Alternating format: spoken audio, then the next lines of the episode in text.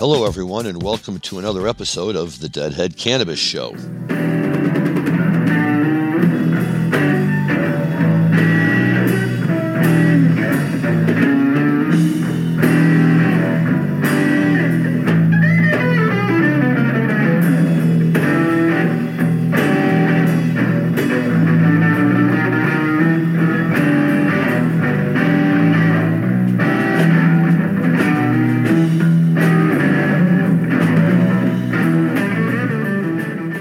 Yes, you have not misdialed. This is the Deadhead Cannabis Show and not the Jimi Hendrix Cannabis Show. Uh, but we had uh, a little fun there with uh, the boys playing around with uh, what at the time was a relatively brand new Hendrix tune. Uh, but let me turn it over to my co host, uh, Rob Hunt from lovely California, who is feeling better and ready to rock and roll with us this week. Rob, tell us about that clip and the show and what we're going to be talking about today. Well, yeah, as you know, I always try to find timely clips uh, based on when we're recording, but that is from 421 1969 from the Ark in Boston. And it was the only time that the Grateful Dead played Foxy Lady. Uh, so I wouldn't say it was necessarily the, uh, the, the best attempt at it, but you know, give props to uh, to Garcia and the boys for trying it. But I will say that it kind of led into you know a really good run in a venue that they played. I think um, nine shows at that year, including their New Year's run. So um, it was really the first time that they were trying to build a real fan base in the Boston area, and uh, throwing a little little bit of Hendrix, I'm sure it didn't hurt. But that was a tape that I wore to death back in 1992, and listened to um, all the time, basically, because the, uh, the the Foxy Lady led into a Dark Star Saint Stephen the Eleven Love Light afterwards, and those are are significantly better as they're uh, working on their own materials. Well, look, I have no doubt, but you know, as you and I talked about before this show, for God's sakes, this is what the Grateful Dead is all about. If nothing else, you know, just getting up on stage, and it may have just been that as they were starting the set, Garcia said, "What the hell?" And maybe you know, I don't even. I would love to know uh, the story behind what got him to even start doing it. But you know, it's like this. Don't don't forget, this is uh, April of '69, and, and as we've talked about in the past, at the end of February, beginning of March '69, they did that run at the Fillmore uh, the Fillmore West out in California.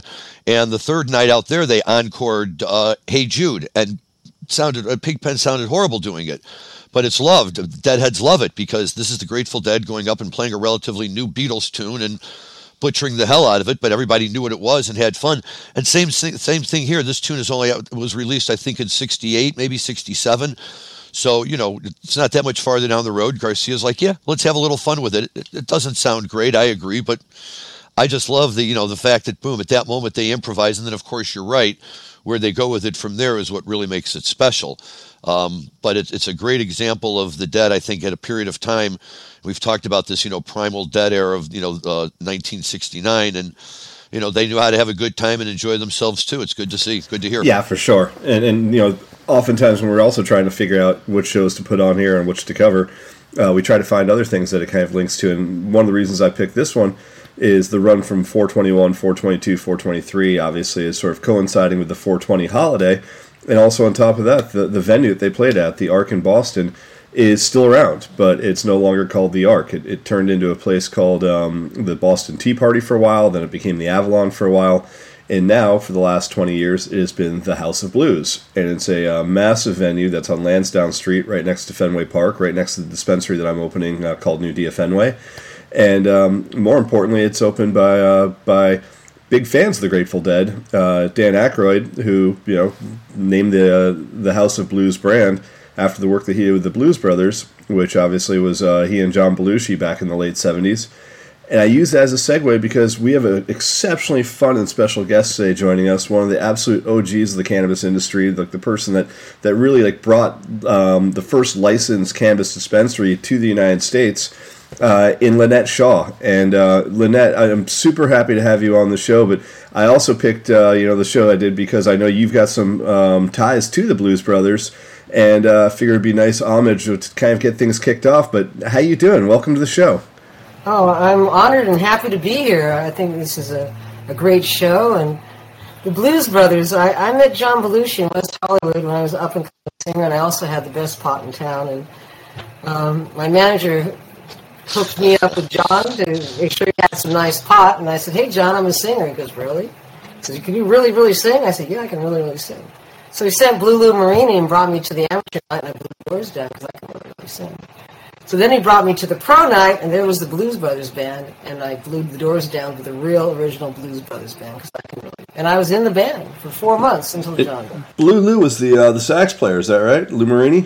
Marini, he was my buddy in the band there. But I, I played with I played with them all, and and it would have been an amazing thing. But uh, John left us five before my contract party, and then they were chasing after me for information because I was the weed girl to the stars, and now that there's such things of statute of limitations, I can talk about this stuff. But oh man! So Lynette, let's jump in there. What was it like selling weed in West Hollywood in the uh, the late 1970s? I mean, if you were a weed dealer to the stars, you must have uh, had a lot of other experiences outside of just like selling to Belushi and the Blues Brothers. Um, what was it like, kind of in that period? I had, I had, I was protect. I had worked out a deal, and I had uh, protection. I had a, a bodyguard at a, at a close distance and my I was allowed to sell because of the organization.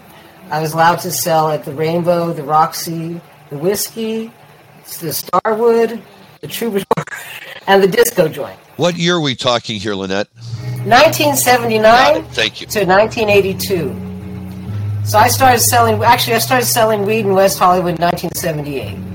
I went there um, as a union musician, and I had studio gigs, but that wasn't really cutting it and um, I um, started selling weed on the side. Then I started because I had the best weed in town because I'm from Northern California.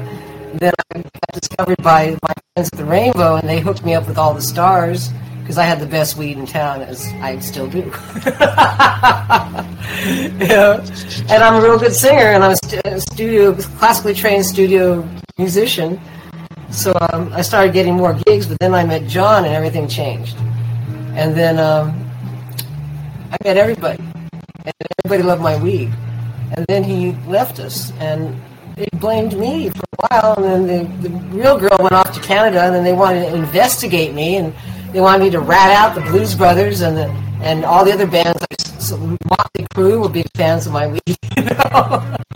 this is when it was really dangerous, but I had protection, and I was West Hollywood, and I was a nice girl that could sing, and I was all cute and everything. I just slid right in, slid right out, very discreet. You know.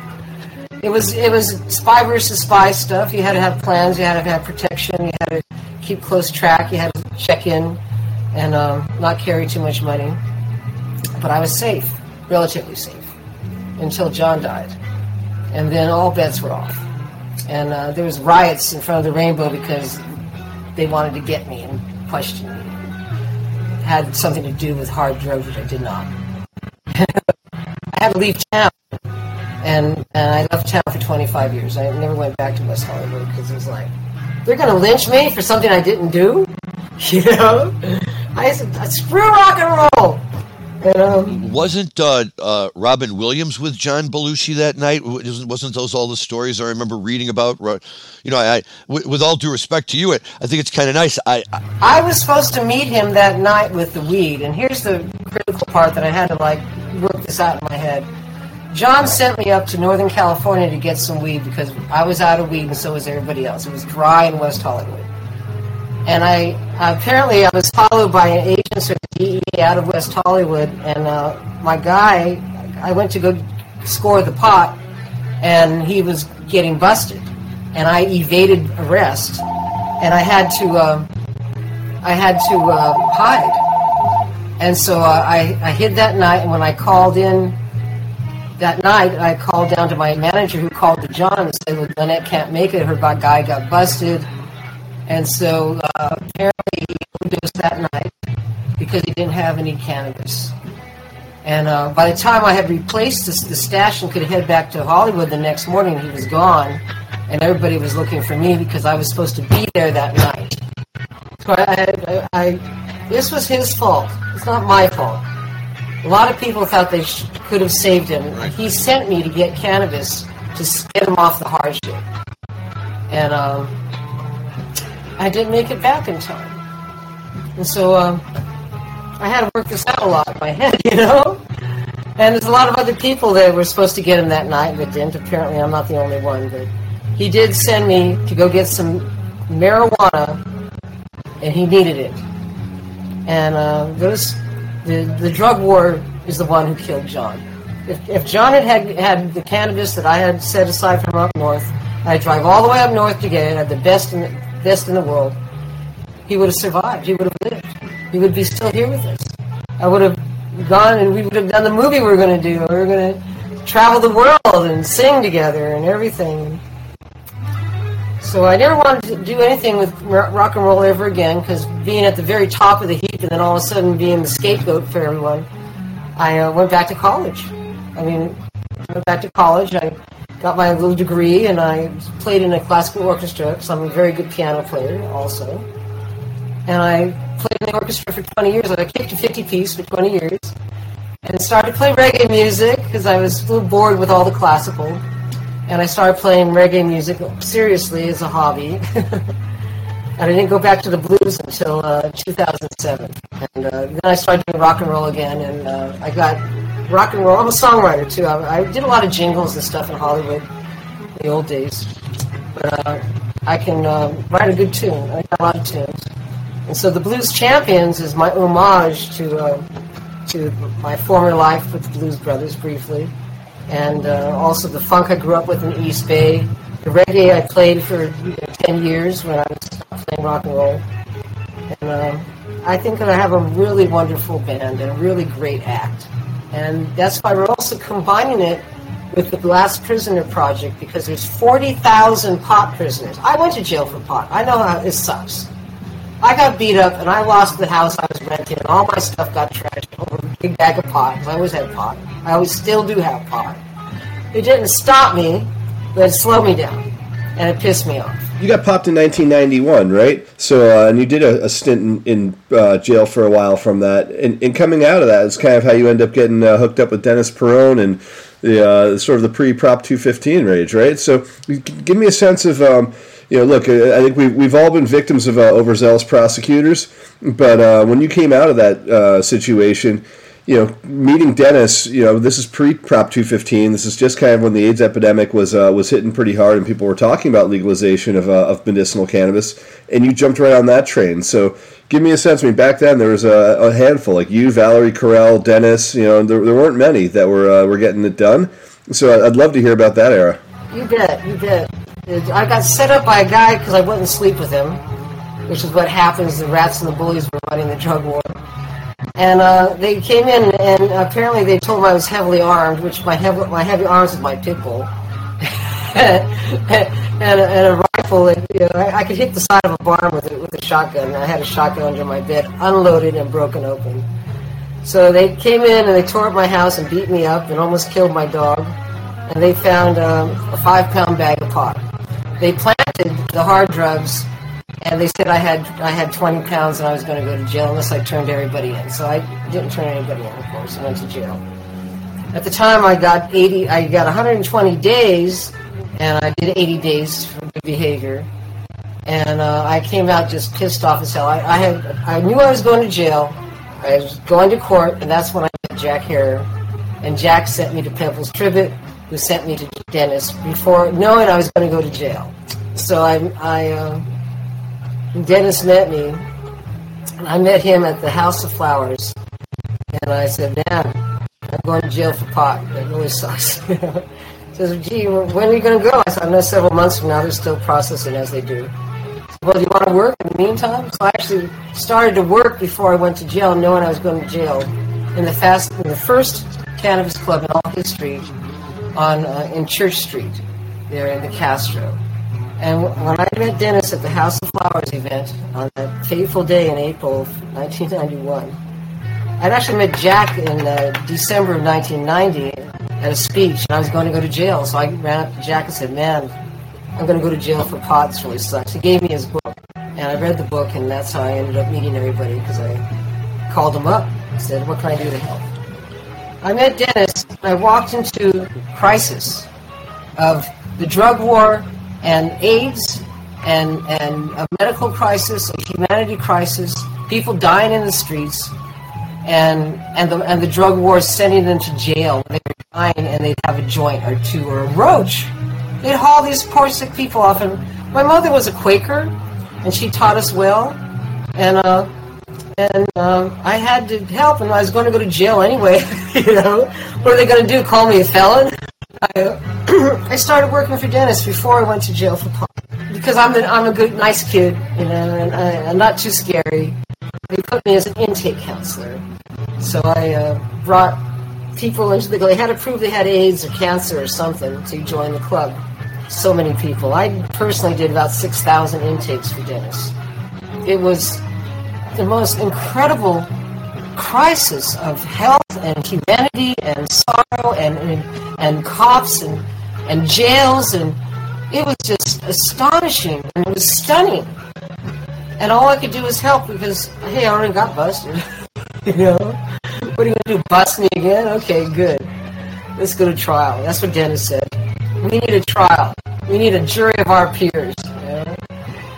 So that's how I started working for Dennis. And then I worked for him for about six months, seven months, and then I had to go to jail. And uh, I, did, I was supposed to be for 120 days. But, uh, man, I uh, did 80 days. I, I started playing key. I played keyboards, so I played keyboards in church and and had the girls singing in church. Okay. And, uh, and that's how I got out of jail early was by singing and playing my way out of jail early for good behavior. And but I was pissed.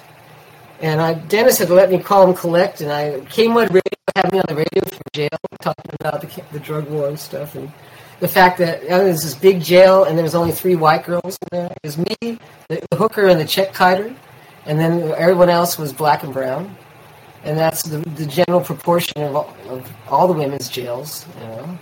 That was quite eye opening. So Lynette, with most people when they get out of jail, the first thing that they think about is, you know, I'm, I'm going to do whatever I can to sort of stay away from jail. When you got out, the first thing you did was run to, you know, Jack Herer, Dennis Peron, start working with, you know, the first pot shop in uh, in San Francisco, and then ultimately, you know, you opened your own uh, not soon after. And I gotta say, I'm super impressed because that was during the time when like Melinda Haag and some other overzealous prosecutors uh, from the federal side were really coming after um, anyone that was in cannabis. So like to, to put yourself out there after already like serving a stint in the joint, you know, kind of like what were you thinking that you were like, I, I want to get back in this thing and I want to get back in the fight instead of say, okay, I learned my lesson, I'm staying away from weed for a while, uh, just going headlong right back into it. I read Jack Herer's book. The truth had set me free. I wasn't crazy. I was right. Marijuana's good marijuana was a medicine. I have I have PTSD from being chased around Hollywood over John Belushi's death. Those suckers wanted me to give up everybody in Hollywood, so I disappeared. I went to the Hells Angels. They hid me out because I was an important person in the underground. I was their wee girl too.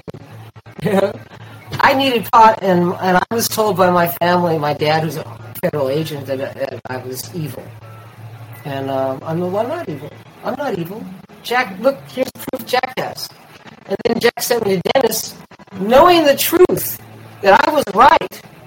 And, and, and then I went to jail even though I was right, which was really wrong. I got out pissed. And I know the truth. You know, and, and the truth is what's going to set us free. And the only way that I could get back at those suckers for beating me up and ruining my life and stopping me from singing and chasing me around was to fight. You know? And um, I mean, it helps that my grandfather was a pirate captain, I guess. I was hurt, and I had nothing to lose, and I had everything to gain. I've got two questions for you. The first one I want to know is how long you were in for, and the second one is what percentage of your fellow prisoners were in for marijuana? I was the only pot prisoner at the time. This is in 1991. Um, everybody else was in there for uh, dope, any kind of dope except pot. And also, they, I was considered a big pot bust. So uh, I was in a, I, I did, I had a 120 day sentence, uh, which would have been a lot. They wanted to go for two years, but I got, I had a pretty good lawyer, I guess, and got 120 days. So, so I did 80, and they let me out early because of my work with the church music and the girls' choir side. But uh, that was enough to piss me off. I mean, it was. I felt so violated all the time. There's no privacy. They could search you anytime you want. Any any part of you, they could search you at any time. You know, and um, I didn't deserve that. And uh, no one else who was in jail for pot deserves to be in jail for pot. Nobody.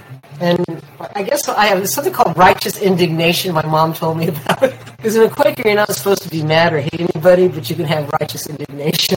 And I think that is my fuel. That's my but, gasoline. And in your case, what that did was that motivated you to get into a legal battle that was generational, right? It, it, lasted 19 years, and this was what for your right to, to operate a, uh, a, a marijuana dispensary. Yes, this is this is some years later, actually, many years later, because I, I got out of jail, and I was very righteously indignant. I went back right to work for Dennis on the front lines because they needed somebody trustworthy to be in there working with the patients.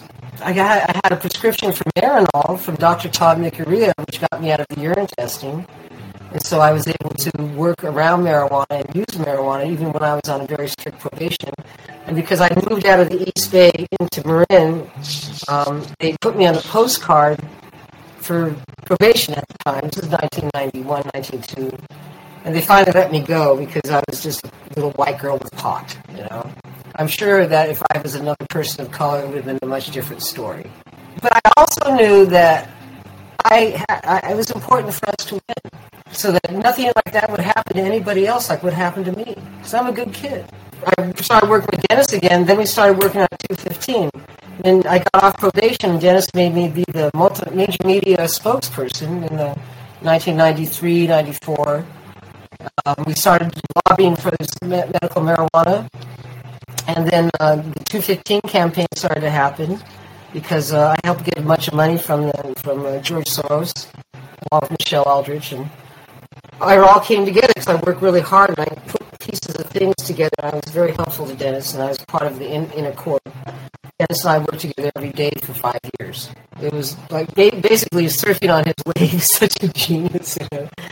And I come up with good ideas, and he like come out, and, and the ideas would come together. So then, after we won 215, we won 215. I had a call from the police chief of Fairfax who congratulated me and said, Lynette, now that I understand what this is, and I want to tell you, I have officers down. They have cancer. They have AIDS. We can't talk about it. This is 1996. You know. He says, "Do you know what a use permit is, lady? Have you ever applied for a business license?" I said, "No, sir." He says, "That's what you need." So it was a cop who had sick people that he loved. Was the one who said, "You should do this, Lynette." In fact, here's some cop rules that I had to throw all out. 150 of them. No, no, no, no. You can't look at our medical records. So I wrote the whole thing. I rewrote the whole thing, inspired by Chief Anderson, and that's what the first license was eh, ever in all history. I was in Time magazine about this, and uh, I was granted a license to legally sell pot with all these checks and balances and inspections and blah blah blah. But it worked to everybody's satisfaction. Everybody was happy with our system. And then I got sued by President Clinton in 1998 and the big marshals came, you know, the guys that are like 10 feet tall with heavy SWAT gear and everything, handed me a piece of paper, not quite over my doorstep, and we had to go to court, and there was all the, you know, 150 of these SWAT team guys there, with me and Dennis, and there was six of us that got sued. Dennis dropped out, two others dropped out, and then it was uh, me, Oakland, and Ukiah. Then uh, Ukiah, she passed away from her illness, and Jeff went in first, and he lost and then it was me, and I had the only real license. My lawyer and I talked about this many times because we were the test case. We had the only license in the nation, the only license in the world to sell pot legally that was effective and honest and clear and worked to everybody's satisfaction. So I was the biggest danger in the drug war. So they persecuted me and prosecuted me and chased me around by agents again trying to get information again, and uh, they they did everything possible to scare me, to come up to me, to to haunt my town, haunt the county of Marin. That's why there's no other dispensaries. We had DEA agents here for 20 years bothering people, and um, they took my social security away. They, um, they I bankrupted. I lost my club finally after 15 years. Obama's people took the landlord's land. They cheated because they couldn't beat me in court. We have the Constitution, you know, and we have states' rights, and we also have compassion. So uh, when they took the landlord's land, then I had to move, and I had a, I, and they were following me like crazy. They had they had agents posted outside my house for 24 hours for years. I couldn't go anywhere without an agent. I couldn't go to do a speech. I couldn't go to a festival. I couldn't sing. I couldn't do anything because those guys were following me. They were writing down their people's information and license plates and taking pictures. And oh, God. So um, after uh, I lost my club, I had to rent out my house, and I fled to my secret apartment in West Hollywood, where I was a small fish in a very big pond. And then I had relative quiet there. The um, different jurisdiction. They stopped at Bakersfield because ninth, the Ninth Circuit jurisdiction ends at Bakersfield, and I was free south into the third district, where I had never committed any marijuana crimes, so they couldn't get a warrant for me. and that's where I met Sister Law, who's one of the founders of the Wu Tang Clan, and and he protected me. And I was with him for six years till he died of cancer. So I had a whole other musical family. And then uh, I, I, I came home and I beat the feds. I beat them. We, we beat them. After 19 years. Because we were the test case to stop the entire cannabis industry. There was no way that I would stop until they either put me in jail or I died. You know? Because we were the test case to stop the entire industry and we could not stop. And we could not lose and uh, and by the and also I disappeared from the media. This is part of the strategy because I'm a strategist. Because I didn't want anyone to be scared. I wanted them to open up their clubs. I wanted them to negotiate with with the town. I wanted the sheriff to accept the fact that they were selling pot for medical purposes legally, even though there was this case going on. And I don't know about the feds, but when because of my case, they couldn't go bust anybody else. We preserved the industry while fighting for our lives this whole time and then we won. And we won for the landlords too. And uh, that was because Trump came in. And remember when Trump fired all the prosecutors? he fired my prosecutor of 20 years. And then because the enemy my enemy is my friend, Obama had come after me, he, he let the whole case go. And my landlord was able to rent to me, and I moved back into this space right here, the same space where I've been at 25 years now, minus five years. Five years without the club. So that sounds like you've got some good 420 uh, action going on in the background. Uh, so the audience, if you guys can hear any of the music while Lynette's speaking, this isn't just um, sort of background music as she tells the story of her life. It's uh, music that's happening real time at her dispensary up in Fairfax um, to celebrate the 420 uh, holiday. And so super cool that you've got people out there doing that. It actually is a, uh, a really nice way to, to listen to you um, as, as you're speaking. It kind of provides just like background music for you. So may we all be so lucky to have theme music. Um, I was going to jump in and ask you. You know, you, you had said that uh, you know there have been some dispensers obviously, that came after you that are still in the very early days of the uh, the industry. Uh, Steve DeAngelo, Etienne Fontan, uh, you know, some of the stuff that was happening in Santa Cruz.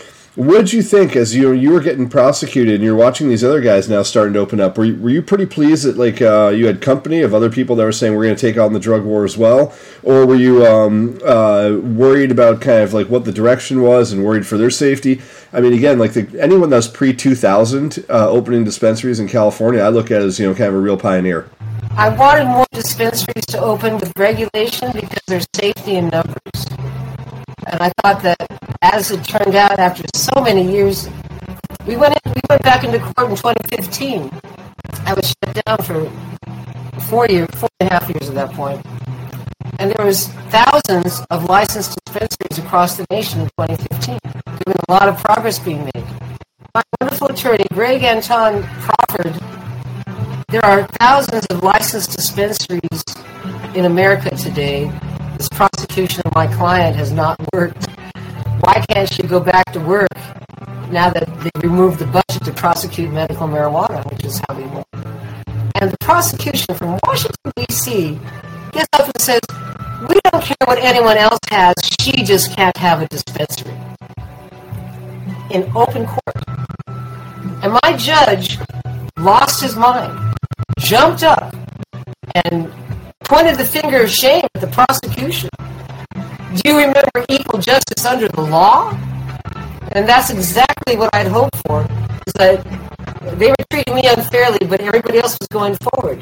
And so that actually helped me win my case for everybody throughout this whole process. You know, because equal justice, you know, and I and Lynette, could not be treated unfairly anymore. Absolutely. And, and Lynette, I want to know how you feel going from that moment in time when you know you're first winning and the court is saying you can go ahead and you can do this and you know now we read in the newspaper recently uh, that it's projected that marijuana is going to add $99 billion to the U.S. economy in 2022, including both sales and additional economic impact of those retail sales. And that by 2026, it's projected to add $157 billion into our economy. That's quite a leap forward from when you were just trying to get your first legal dispensary open and operating. Know that all the licensed dispensaries are my godchildren. Those are my babies. You know, every single one. If you went through the hassle of the paperwork and you and you are trying to bring us bring us and cannabis into the light, and every parent knows that when you you fight to death for your baby, and the dispensary, the licensed dispensary, is my baby, and I fought and fought and fought because that was my baby, and that is is as founder of the industry, I'm very pleased to see. Despite all the ridiculous, over excessive rules and everything, we are finally being assimilated into society. And we're not so evil anymore. And as people realize that the sky isn't going to fall, and that we're of benefit to society and we're not criminals, and, and they set our 40,000 prisoners free because they're nonviolent and, and we need them back, you know? And that is the social change that I envisioned when I first met Jack and, and Dennis years ago. And that's also the vision I think that my quick mother instilled with us, with us in, in, as children is the world should be peaceful and happy. And to me, that's what cannabis brings is peace and love. Well, Lynette, let me ask you this question then. I'm curious as to what your thoughts are on not just the growth of the uh, marijuana industry, but the growth of some of these companies, you know, that are that are referred to as multi-state operators that are slowly but surely kind of, you know, creeping in and taking more and more control of the marijuana markets. Do you see that as a positive or a negative? When you go into a liquor store, you can get a cheap bottle of Gallo or a $150 bottle of Mums. Do you see Mums going out of business? No. Grow the Mums a pot. What I've found, because we're in California and we're spoiled and we know what real pot is, that commercial junk isn't selling. And um, I think I'm going to see cannabis tourism. I think we're going to be finally, we can't do farm to table you know, I think eventually they're going to drop that silly law and allow people to go to the farm and go have ta- tasting, just like wine tasting. And um, I think that the California dispensaries will be blessed with excellent organic pot because it's the best in the world. And the, a lot of the big companies have tried to come in and take over already packed their bags and left Northern California because the black market has taken over and uh, we're not going to buy any of their junk. We're not going to buy poison infested, commercially poorly grown pot. So we know better. And when we do have federal legalization, we'll be able to export the best pot in the world, and then everybody else will know better too. So you all just enjoy your money while you can make it because it's going to change. Well, Lynette, let me ask you about that too, because you know when um, in 2018 in the Farm Bill, when CBD and, and hemp became legal, right? They they said we're taking it off the controlled substance list, and now it's up to the states to decide what they want to do. And one of the things they said is that no state can interfere with interstate commerce. However, a state has a right to say you can't sell it in my state. You're allowed to drive through my state, but I'm saying you can't sell it here. So I, I, agree with everything you just said, by the way, in terms of the quality of commercial marijuana versus what you can get from California. I was just out in California at the end of February, and it always reminds me just how much better life is for that kind of stuff out on the West Coast. And we, however, uh, you know, I, I what I'm suspecting is going to happen is that a lot of states, like let's say Illinois, may start enacting, you know, protectionist laws like some states do with wine manufacturers, right? To say that unless the marijuana is grown in this state, you can't sell it in this state because otherwise, California will just, I mean, it'll take over the entire country, which would be fine with me. But may not be fine like with some of the other people out there, you know, the Crescos of the world who are trying to maintain their own, you know, their own businesses and everything, right? So, you know, th- that's ultimately where I'm really wondering whether there will really be a fully free open market so that I can walk into a dispensary in Illinois and purchase California grown marijuana. No matter what is very important to make mar- cannabis and pot and marijuana, whatever you want to call it, a normal part of society. And we've got to get over 100 years of, of propaganda and hatred and jail and, and drug war. So eventually, what, what, if you look at what they do with alcohol, they do the same thing. We'll let the states do it. And so there was, you know, there was dry states until the 80s. But eventually, everybody has alcohol. You know, there's still weird restrictions here and there in certain areas, whatever, time or you know. So if a state really doesn't want pot, then they're gonna they're gonna boost the black market, and they want to keep the keep the illegal market going, then they can ban pot there. But it doesn't work. And as more people have pot in their life, and they use it, and and the sky doesn't fall, like I said before, we can become normal as a part of human society, which it should be. That's where it belongs. It's a normal thing, you know. And and I, it's going to take a while, but some pot's better than no pot. Well, let me ask you about this, Lynette. What are your thoughts on if there is federal legalization, right? So they say, good, we're going legal. What will that mean to smaller marijuana producers when, like the RJ Reynolds or the Scott's Grass Seed Company and all of these big, huge multinational corporations that are just chomping at the bit to jump in as soon as their lawyers say it's okay, which will probably happen when we get, you know, we get it legal on a federal basis. Are you, based on where you are and what you do, are you concerned about these big companies coming in and trying to really take over the market? Lots and lots of money for this little place in anticipation of final federal legalization which I, I don't, I don't think we're going to see federal legalization for several more years. It's not I mean, I voted for Biden, but he hates pot. I don't carry corporate pot. I don't carry it. We don't want it. We don't, they don't buy it. The quality that they've been able to come up with with their big money has been crap. you know? I haven't seen any corporate pot that was decent. They don't know what they're doing.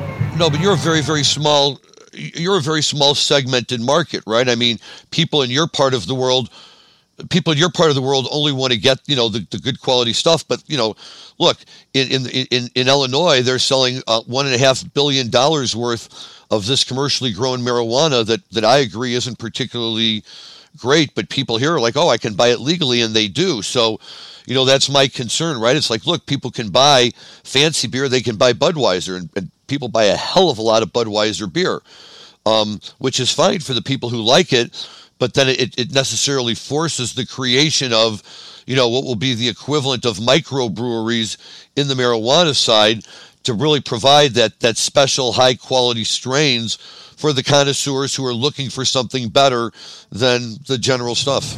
Right. Some marijuana is better than no marijuana. And that is in Illinois, I'm sure that the, the quality that they were able to get in the black market was inconsistent and hard to get.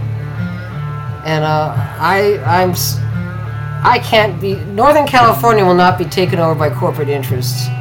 But in places where they don't know how to grow pot and they haven't had access to good, you know, pot, and now there's a, a, an availability, even though it's not the best, at least they can get some pot. And uh, I like microbreweries. I think that's going to, you know, when people, when it's a normal thing and people are tired of the corporate pot, they're going to look for the microbreweries, the, the, uh, you know, the, the real stuff. And then we, when we can export the real stuff out of Northern California, and also teach people how to grow properly. This is going to take a dent in the corporate profits, which has always been the enemy, is the dent in the corporate profits. So we will survive no matter what.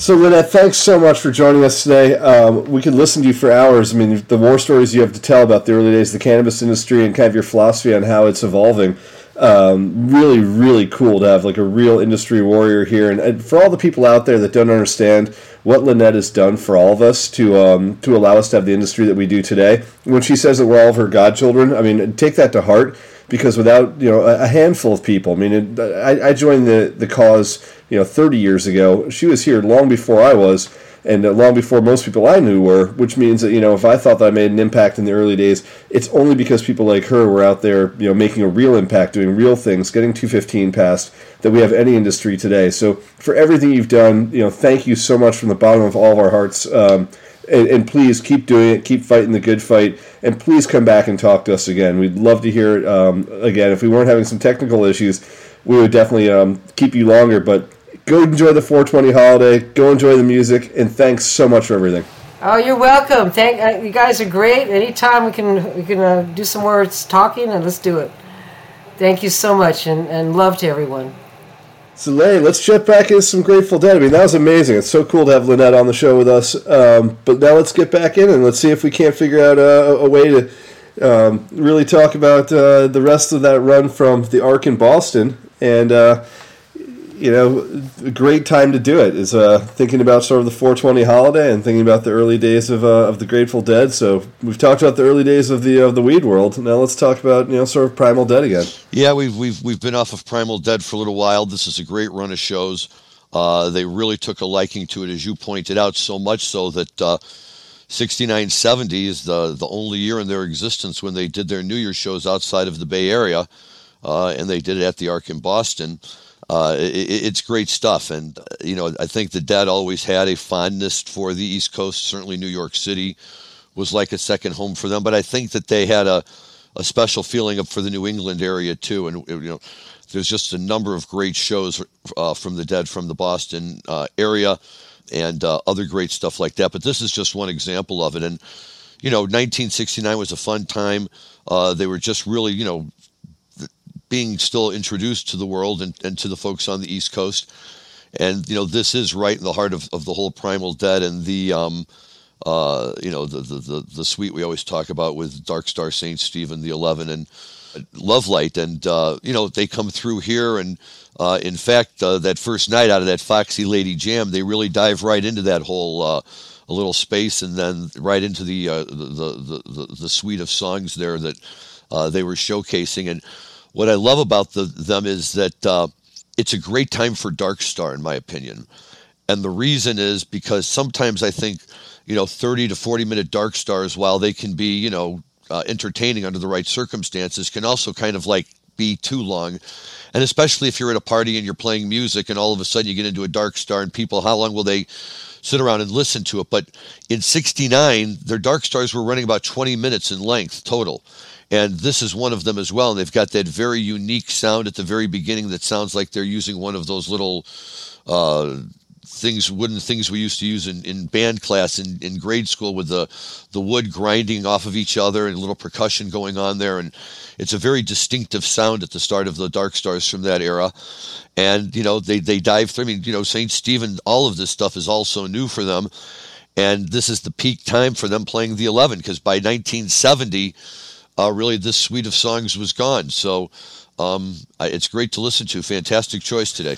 Yeah, and speaking of the Eleven, you know, I kind of wanted to listen to a little bit of the one from the second night, which had another Dark Star Saint Stephen the Eleven Love Light, and it really gives a juxtaposition because you know I started off by saying the Foxy Lady wasn't that hot, and this is kind of you know Garcia you know, paying homage to Hendrix, but didn't really necessarily have the chops. But then you listen to what he does in the Eleven, and you go, yeah, you know what? He was actually that good even then. He was just playing music that wasn't his own. So you know, damn, maybe cue up a little bit of the Eleven from 422.69, which is the second night of that run.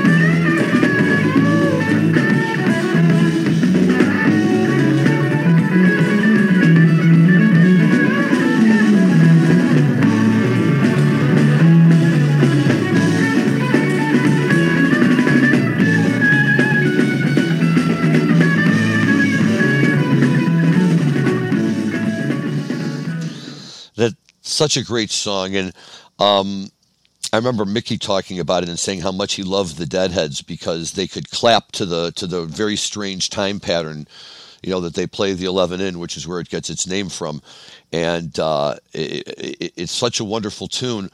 Um, but it's it's it's it's a tune that has been remarkably elusive in terms of sounding like itself when played in any of these post dead compilations. And that's because it, it re- really requires the two guitarists playing off of each other really well and the vocals uh, when they're singing really, you know, filling in right on top of each other. And when Dead and Company does it, Bobby tries to do it by himself, and that just doesn't work. But uh, I've said it before, and I'll say it again. I think JRAD does a cover of the 11 that's almost as good as the Dead's because they've got that guitar playing, they've got those vocals down. And uh, that's one of the things that drew me to JRAD originally was how well they played the 11. Um, and this is a great version too, of course. So uh, you can never really go wrong. And the, the clip you, you pulled is one of my favorite parts of the song. That whole musical crescendo where they just kind of build up and build up, and it's great stuff because normally when I think about the 11, I think about the drum signature, which is, you know, really the five beats, six beats, where it's like the dun dun dun dun dun dun dun dun dun. dun. But in this case, it's it's really the uh, the Garcia playing the 11, where uh, it, it's super pronounced, where you can actually hear every note of his playing the 11 beats in the four in the four time. So you know when you think about like a really technical, difficult time signature, like what drew me to the 11 when I was young was just how difficult it must be to be able to get that um, that 11-4 time just in general. And I just thought it was just amazing that these guys were able to do it and do it in such a creative way. But it was really like the, the part that I picked was purely because it's straight Garcia playing the 11-4 time. Right. there's no doubt, you know, and, and and I guess that just makes the Deadheads, you know, special, special and musically gifted that they can, you know, literally find a way to keep up with that beat. But it's it, it, it's really special, and it, it comes from a great period in that time and um, I think that uh, uh, the other song that you have tagged uh, for us today, Rob, uh, to listen to really quickly here is also another song that was really getting a lot of play during that time, and unfortunately, uh, really fell off the table afterwards because uh, Alligator is one of those songs that. Um, they could play just as a tune, kind of like they do in this version, or like they did on the um, Fillmore West albums shows uh, they take alligator and they use it as the jumping off point for really really long jams into caution and then other stuff typically more towards the end of the show. But it's such a great tune right? Because it was it was one of the first new tunes they wrote after uh, the original album came out. And you know it's how we got the other one because it was the other one. It was on the other side of alligator when they were going to release it. And it's just a fun tune you know and, and maybe it maybe it had to die with pigpen because it was you know he, he really made it special. But uh, um, it, it's fantastic. Um, Dan, can you play that for us?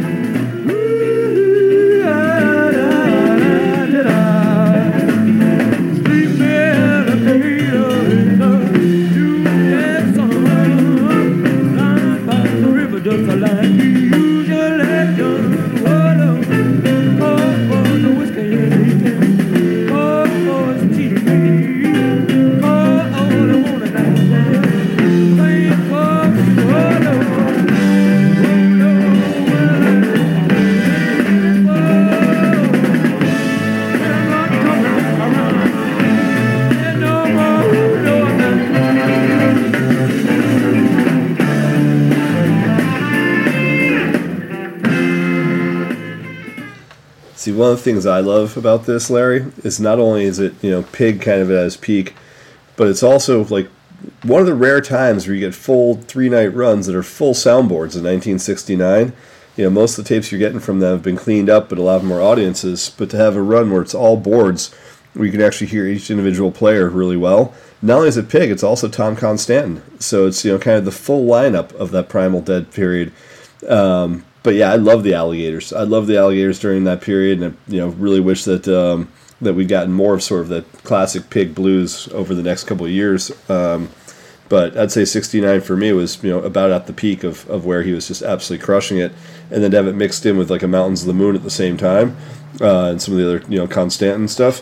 Uh, very very cool. I, indeed, and what I love about Alligator, and and, and I, I want to make sure I say this right chronologically, is that uh, Cosmic Charlie really has you know a couple of elements from Alligator built into it. You know, caught up waiting on a windy day, which they kind of sing over and over a little bit in Alligator. And, you know, those are all lines that ultimately make their way into Cosmic Charlie.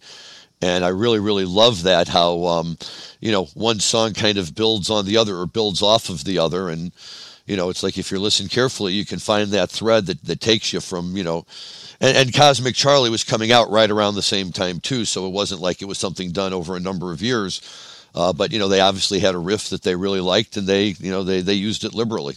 Yeah, for sure. And uh, that that alligator we listened to was actually from the 23rd of April. The, the first thing we listened to was from the 21st. The second uh, clip we listened to was from the 22nd, but the alligator was from the 23rd. So I tried to pick a little bit from uh, from each night, but the entire three night run is is absolutely worthy of listening to. Yeah, I, that's typically the case, you know, with them when they have these kind of runs, and you know, you could you could flip right through them. And a few times they were kind enough to release, you know, three night runs in box sets. A couple of box sets from Winterland in '73 and '77 with complete three night runs. Um, you know, a few others, but uh, uh, you know, maybe that'll be something down the road for them to go back and consider doing because it really is uh, such great music from them at, at, at, such a great period of time. Uh, you know that it, it, it's really fun to listen to, and um, uh, they do such a good job with it here. Um, one thing that I, I want to just note uh, before we just to jump out of this show for one second, and then we can jump back into it. Um, is we keep uh, you know kind of talking and teasing about Europe '72. I think next week we're going to finally dive in. Uh, with the uh, show from Rotterdam, which was Dick Latvala's favorite show of the entire tour. So that seems appropriate to be a show for us to feature and talk about.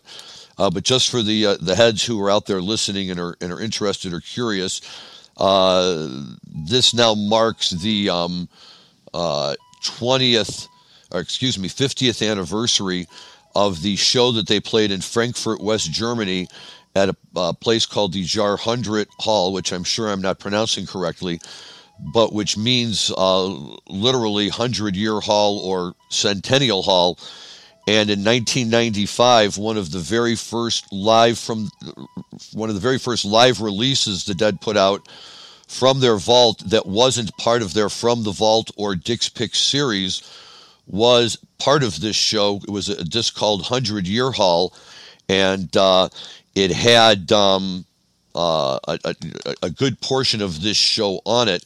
It was the first release that the Dead put out after Jerry's death and um, you know, kind of I guess chronologically, kind of came out between Dick's Picks one and or Dick's Picks two and Dick's Picks three.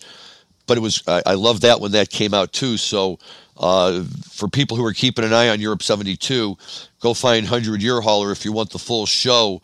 Um, from April 26, 72 in Frankfurt, and uh, you'll really, really like that a lot.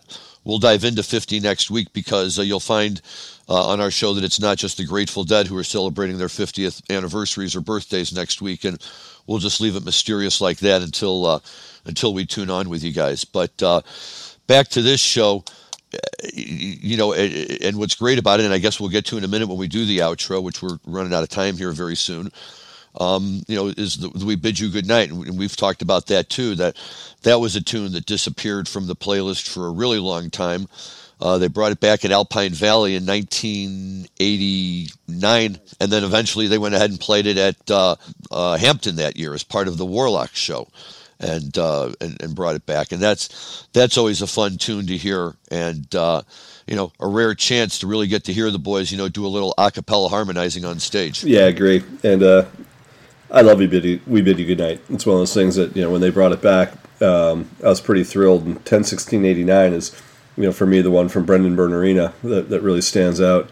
Uh, and there's a great video of it. So anyone that wants to see what the boys look like doing a cappella, uh, it's definitely worth finding the video of that one because it's a, a, really, really fun version to listen to. And that's also was released by them uh, as Nightfall of Diamonds. That's a, that's a, a, dead release. The entire show. It's Bobby's birthday on October 16th. Yeah, it's his 46th birthday. Right. He comes out just with a blazing Picasso moon, and the whole show just takes off from there. It's really it's it's great. To, it's a great show to listen to. Yeah, for sure.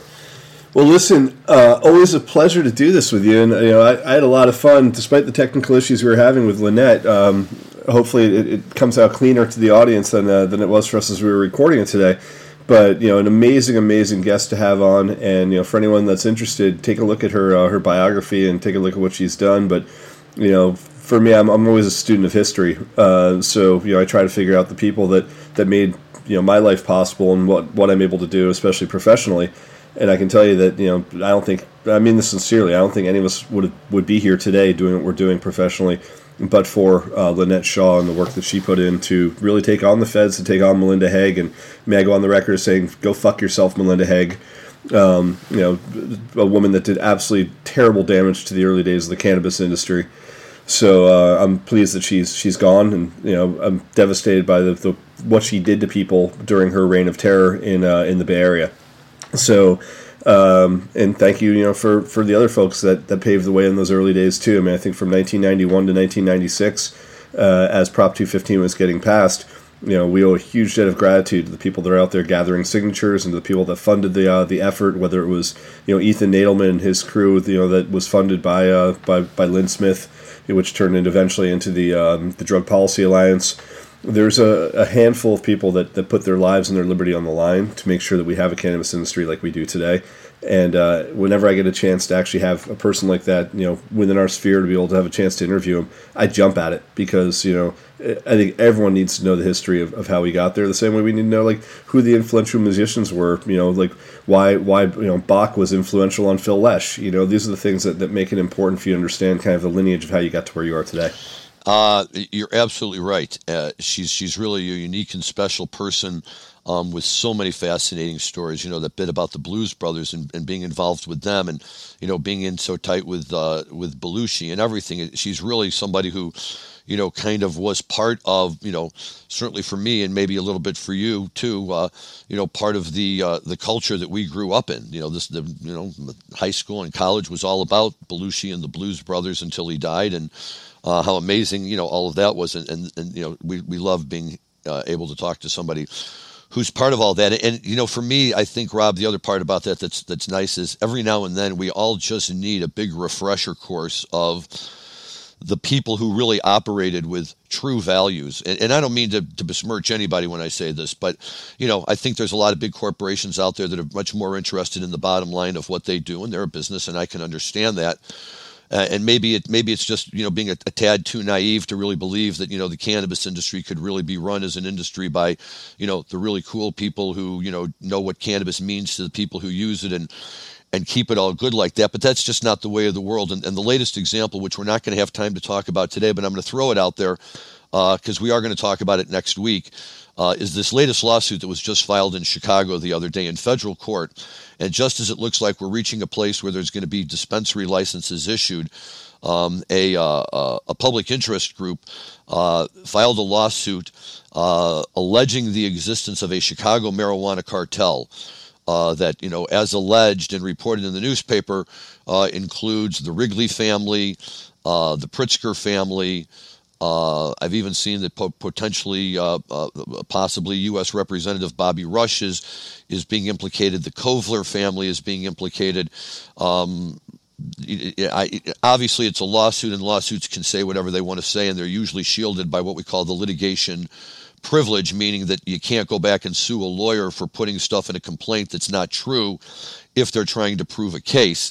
That doesn't mean that any of it is true, of course, and, and, and all of these defendants will have their day uh, to come in and file their answers or their motions to dismiss. And I and I look forward to seeing all of that and really want to wait a week to talk about it because it'll be interesting to see if any of these defendants have initial public comments to to come back with in response to it. But I just find it sad that we've reached a point where there's groups out there that that even imagine uh, the possibility of the existence of such a cartel, that such litigation is necessary. And for those who've been paying attention to what's going on in Illinois, uh, it's just another thorn in our side uh, as we attempt to finally, you know, break free of kind of the monopolistic grip that for right now the, the medical people do have on the adult use market and get these other 150 licenses issued and get these new faces out there and, and have a real chance for competition and, and, and pricing and uh, and all of that. And um, you know, for us in for us in Illinois, it just kind of feels like a nightmare that's never ending. What what was supposed to be such a wonderful thing uh, is has has literally turned into a you know a nonstop battle uh, as everybody competes for their share of the pie.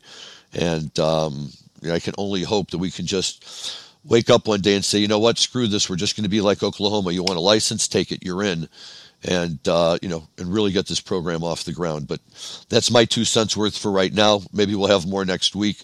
Uh, but just felt compelled that when we're sitting here talking to somebody like Lynette uh, it's important to remember that you know you do get what you wish for, and as the industry grows and gets bigger, there are going to be people who are going to get larger and who are going to control a larger share of the market. It doesn't mean they're doing anything wrong; it just means that they've been able to grow and take larger shares of the market. But especially in an industry like marijuana and the types of people who pay attention to it, uh, those people who do you know reach for a larger share will inevitably come under greater scrutiny. Um, and, and, you know you have to be prepared to handle that kind of stuff. And I have no doubt that any of the people that have been named in this Chicago cartel uh, are more than uh, sufficient in being able to, to, to, care for themselves and do what they need to do uh, to put their best face forward. Yeah, well said, Larry. Really well said.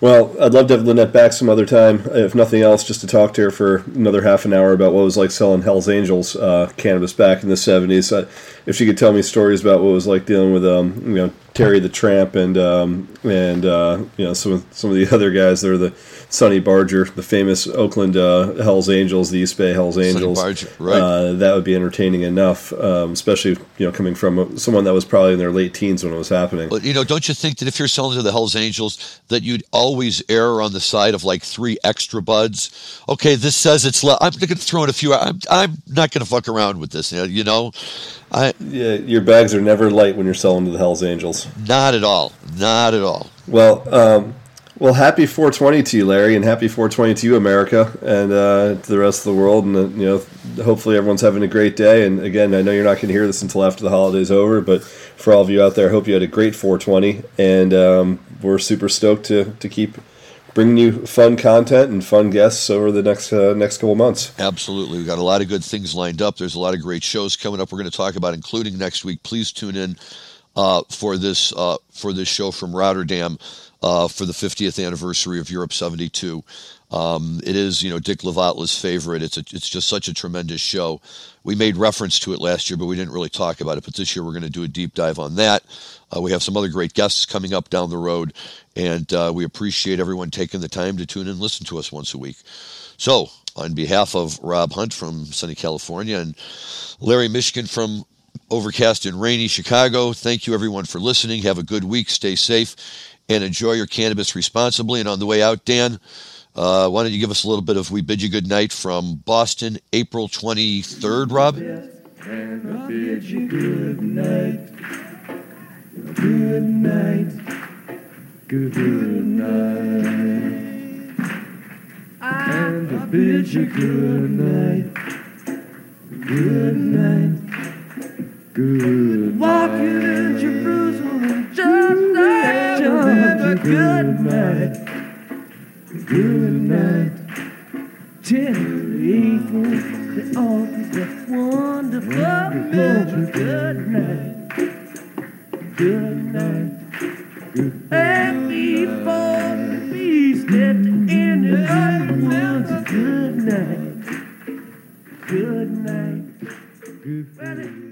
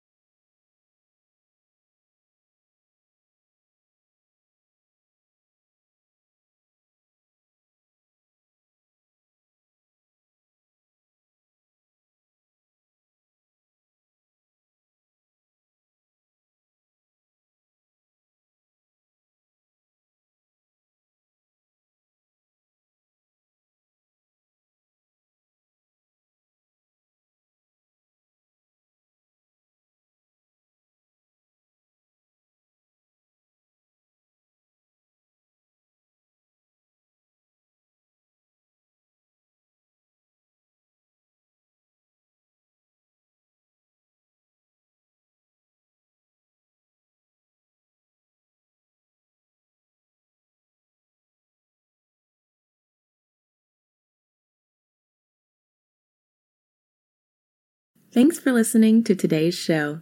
To check out more great cannabis podcasts, go to podconnects.com. Here's a preview of one of our other shows. Hey there, this is Cheryl Murray Powell Esquire, and I'm the host of the Terps in the City podcast. I'm a cannabis agricultural dietary supplement and trade attorney. I'm also a hemp farmer, and I've been recently named to the list of High Times Magazine's top 100 influencers in cannabis. I'm inviting you to follow me along my journey as I move back to New York to support the adult use market there. You're going to get a chance to listen to conversations with some of my friends along the way. I look forward to seeing you at Terps in the City.